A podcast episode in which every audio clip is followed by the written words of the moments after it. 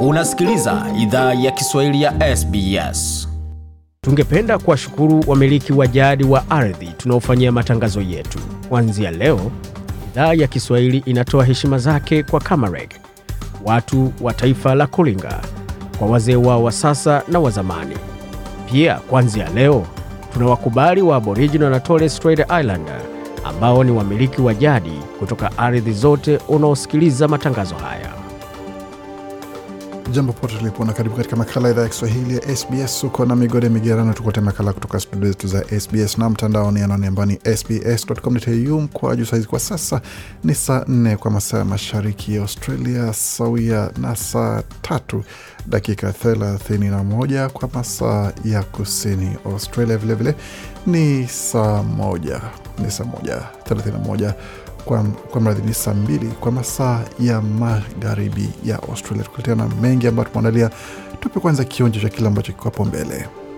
Kitu ambacho kilikuwa kinauzwa shilingi elfu tano hivi sasa kina unakuta kwamba kimepanda bei hata mara mbili, unauzwa shilingi elfu saba elfu kumi E, bei yake imeendelea kwenda juu.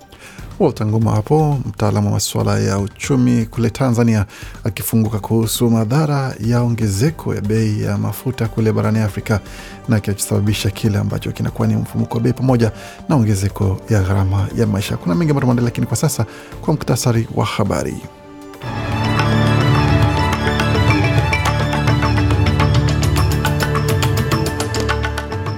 Serikali ya shirikisho yaahidi kutoongeza kodi yoyote iwapo itapata ushindi katika uchaguzi mkuu, chama cha Leba kikilenga afya ya Waustralia wa kwanza na kuongeza nafasi zaidi katika shule za mafunzo ya watu wa, kwanza, wa jamii ya kwanza hapo wakipewa hadi ya kazi. Nchini Kenya, Kenya yafaa kufanya mazishi ya kitaifa ya Mwai Kibaki wiki ijayo, ambaye alikuwa ni rais wa tatu wa jamhuri ya Kenya ambaye aliaga dunia wiki hii. Na vilevile katika taarifa zingine ni Ufaransa waingia debeni kuweza kuamua nani atakuwa ni rais kati ya Macron na Le Pen, ikiwa ni marudio ya uchaguzi uliopita ambapo wawili hao tena walipigania nafasi ya urais ambapo Macron aliibuka mshindi.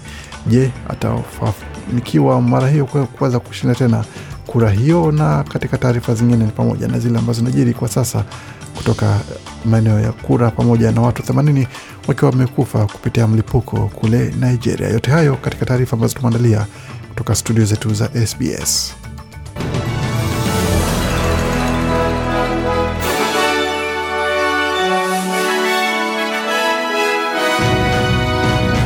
Wasikiza idhaa Kiswahili ya SBS ukiwa na migodi migerano, na hii hapa ni taarifa kamili ya habari ambayo tumeandalia kutoka studio zetu za SBS na kwamba zapata makala pia kwenye tovuti yetu sbs.com.au mkwaju Swahili.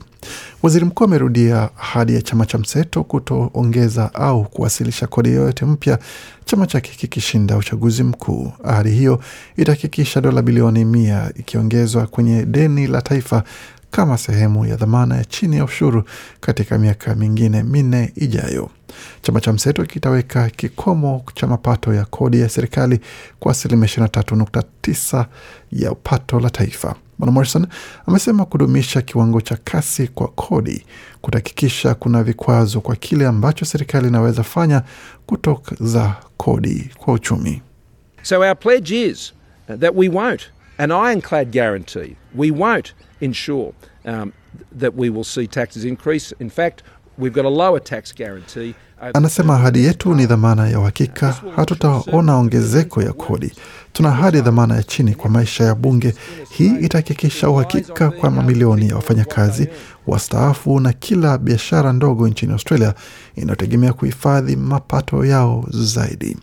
Chama cha Leba kimekataa kuvutwa katika mjadala wa kutoa taarifa zaidi kuhusu sera za kodi yacho.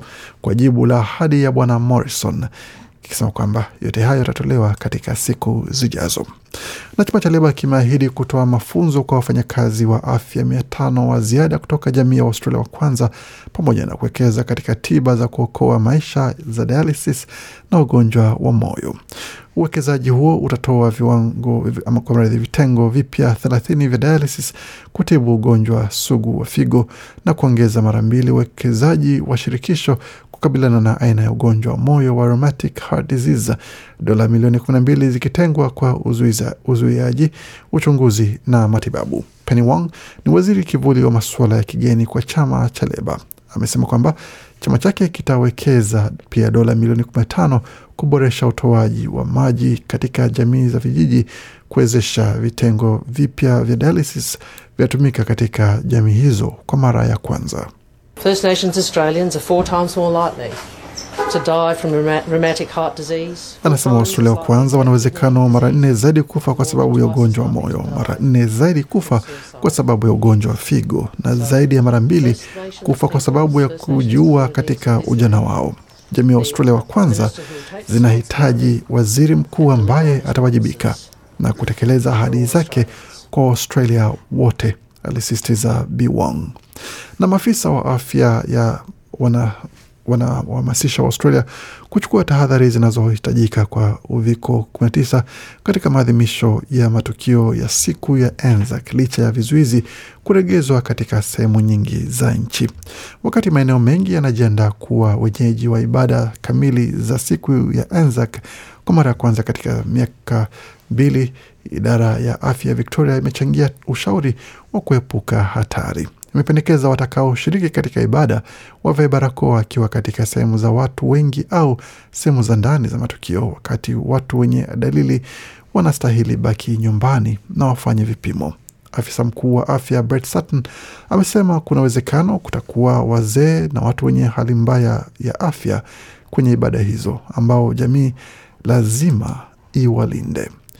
Katika taarifa zingine ambazo tumeandalia kwa sasa ni pamoja na taarifa kutoka Ufaransa ambako Wafaransa kwa sasa, Ufaransa wanapiga kura kwa duru ya mwisho ya upigaji kura katika uchaguzi wa rais, huku Marine Le Pen wa chama cha siasa kali za mrengo wa kulia cha National Rally akiwa na pointi chache tu nyuma ya Emmanuel Macron ambaye ni rais wa sasa. Ufaransa kwa sasa ukiendelea katika hali hiyo, umepiga kura hii leo Jumapili, na tukitazama kile ambacho kinajiri kwa sasa ni kwamba ushindi wa Le Pen utakuwa na athari kubwa kwa usalama wa Ulaya kufuatia uvamizi wa Urusi dhidi ya Ukraine. Katika mjadala mkali wa televisheni Jumatano, rais aliye madarakani Emmanuel Macron alitaka kuangamiza uh, uhusiano kati ya chama cha mrengo kwa mradhi, alitaka kuangazia uhusiano kati ya chama cha mrengo wa kulia cha Marine Le Pen na rais wa Urusi Vladimir Putin. Chama chake cha kitaifa cha Rali kilichokuwa kilichukua mikopo kadhaa kutoka Urusi mnamo mwaka elfu mbili kumi na nne ikijumuisha mkopo wa dola tisa kwa mradhi dola milioni tisa nukta sabini na tano kutoka benki yenye mahusiano na Kremlin kwa jina la First Czech Russian Bank. Hizo ikiwa ni taarifa ambazo zinaendelea kuwa pale katika bunge hilo la Ufaransa na hali ikiwa ni tete kwa upande wa Bi Le Pen. Hata hivyo, wapiga kura ndio watakaoamua kipi chama kipi kitakachokuwa madarakani. Na Kenya itafanya mazishi ya kitaifa wiki ijayo ya rais wa zamani Mwai Kibaki ambaye aliongoza taifa hilo la Afrika Mashariki kwa zaidi ya mwongo mmoja. Waziri wa mambo ya ndani Fred Matiang'i alisema Jumamosi. Kibaki ambaye alifariki akiwa na umri wa miaka 90 alihudumu kama rais wa tatu wa nchi hiyo kuanzia Disemba eh, 2002 hadi Aprili mwaka 2013 akichukua hatamu kutoka kwa utawala wa kimabavu wa Daniel Arap Moi. Mkuu huyo wa zamani wa nchi atapewa mazishi ya kiserikali kwa heshima ya hali ya juu kwa sababu ya utumishi wa kipekee aliotoa kwa nchi yetu, Matiang'i alinukuliwa akisema. Kibaki ambaye maisha yake ya kisiasa alianza tangu kuzaliwa kwa Kenya huru atazikwa Jumamosi ya nyumbani kwake Odhaya katika nyanda ya juu za Nyeri, taarifa hiyo ilisema.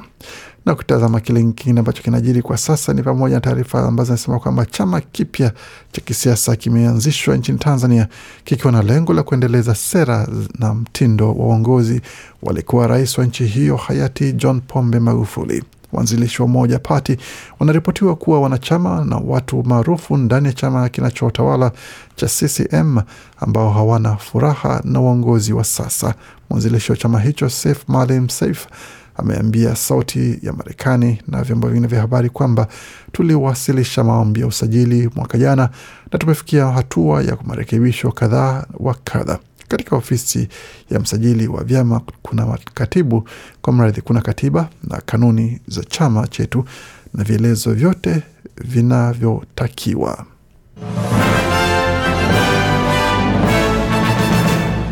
Tukiendelea taarifa zingine ambazo tumeandalia kwa sasa, tuangazie kile ambacho kimejiri katika taarifa za michezo, tukianzia katika mchezo wa NRL ambapo mchezaji wa Sydney Rabbitohs Tane Milne anakabiliwa na marufuku ya mechi mbili za kutochezwa kwa sababu ya tukio lililofanyika katika mechi ambayo ilichezwa hapo jana, katika mechi ambayo ilikuwa ni kushindwa dhidi ya West Tigers. Milne alitumwa katika kile kinachoitwa sinbin ambapo anaketi nje kwa dakika kumi kama sehemu ya adhabu kwa sababu ya kucheza vibaya dhidi ya mchezaji Dan Lauret. Hivyo timu yake basi atazama namna ya kuweza kukata rufaa ili aweze kuendelea na mchezo katika siku zijazo. Katika taarifa za tenis, Iga Swiatek ameendelea kuwa na nafasi yake katika ushindi wake dhidi ya mchezaji Arina Sabalenka katika mechi za wazi za Stuttgart kule Ujerumani.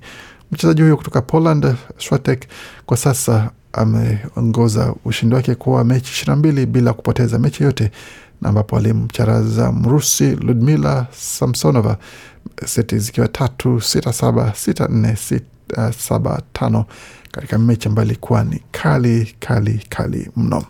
Kutazama taarifa zingine za michezo kwa sasa, matokeo ya NRL mechi ambazo zimechezwa hii leo ilikuwa ni kati ya Panthers na Raiders, mechi ikiisha 36 kwa upande wa Panthers, Newcastle Knights wakivikwa kichapo cha alama zikiwa ni 39 kwa mbili dhidi ya Parramatta Eels, na kama vyosikia Western Rabbitohs walipata kichapo cha alama zikiwa alama moja tu dhidi ya West Tigers. Hata hivyo basi ni alama ambazo wamepoteza 23 kwa 22 na Cowboys wakapata ushindi dhidi ya Titans 30 kwa 4. Katika mchezo wa AFL mechi ambazo zimechezwa hii leo ilikuwa ni kati ya Adelaide ambao walipata ushindi mwembamba dhidi ya Bulldogs wa Melbourne 63 kwa 62, wakati Port Adelaide walipata ushindi dhidi ya West Coast alama zikiwa ni mia kumi na saba kwa thelathini na tatu. Katika soka ya ligi kuu hapa nchini Australia, Coast Mariners walipata ushindi wa magoli manne kwa mbili dhidi ya Newcastle Jets hapo jana, wakati Makatha wakaambulia kichapo cha magoli manne kwa moja dhidi ya Melbourne Victory, na Adelaide United hii leo wamewacharaza Perth Glory mbili sufuri. Wakati tukitazama mechi zingine ambazo zimekuwa hii leo ni kati ya Wellington Phoenix ambao walipata ushindi wa goli moja kwa sufuri dhidi ya West Sydney Wanderers. Katika ligi kuu ya Uingereza, Burnley wamepata ushindi dhidi ya Southampton magoli mawili kwa moja na alama zingine ambazo zichangiwa ni kati ya Brentford na Tottenham walitoka sare kutofungana, City wakiwacharaza Watford tano moja, Norwich wakila kichapo cha magoli matatu kwa sufuri, Arsenal goli tatu kwa moja dhidi ya Man United. Mechi ambazo zinafuata muda sio mrefu itakuwa Chelsea dhidi ya West Ham, Brighton dhidi ya Southampton Liverpool dhidi ya Everton, kuacha kwamba wanaendelea kuwa karibu ya City katika kinyang'anyiro cha kupata ushindi wa ligi hii mwaka huu.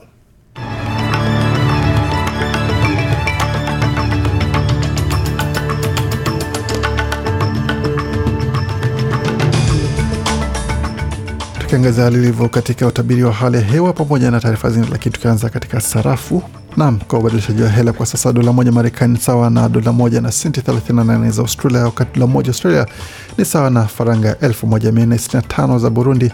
Dola moja ya Australia sawa na shilingi zikiwa 83 na senti 86 za Tanzania, za Kenya, wakati dola moja Australia ni sawa na shilingi 1681 na senti 31 za Tanzania. Vilevile dola moja ya Australia sawa na shilingi 2557 za Uganda na dola moja sawa sawa na faranga 737 za Rwanda, wakati dola moja ya Australia sawa na faranga 1449 na senti 12 za Jamhuri ya Kidemokrasia ya Kongo. Muda usio mrefu basi tuletea taarifa kuhusu ibada za Anzac pamoja na mengine mengi zaidi ambayo yanahusiana na ibada hizo.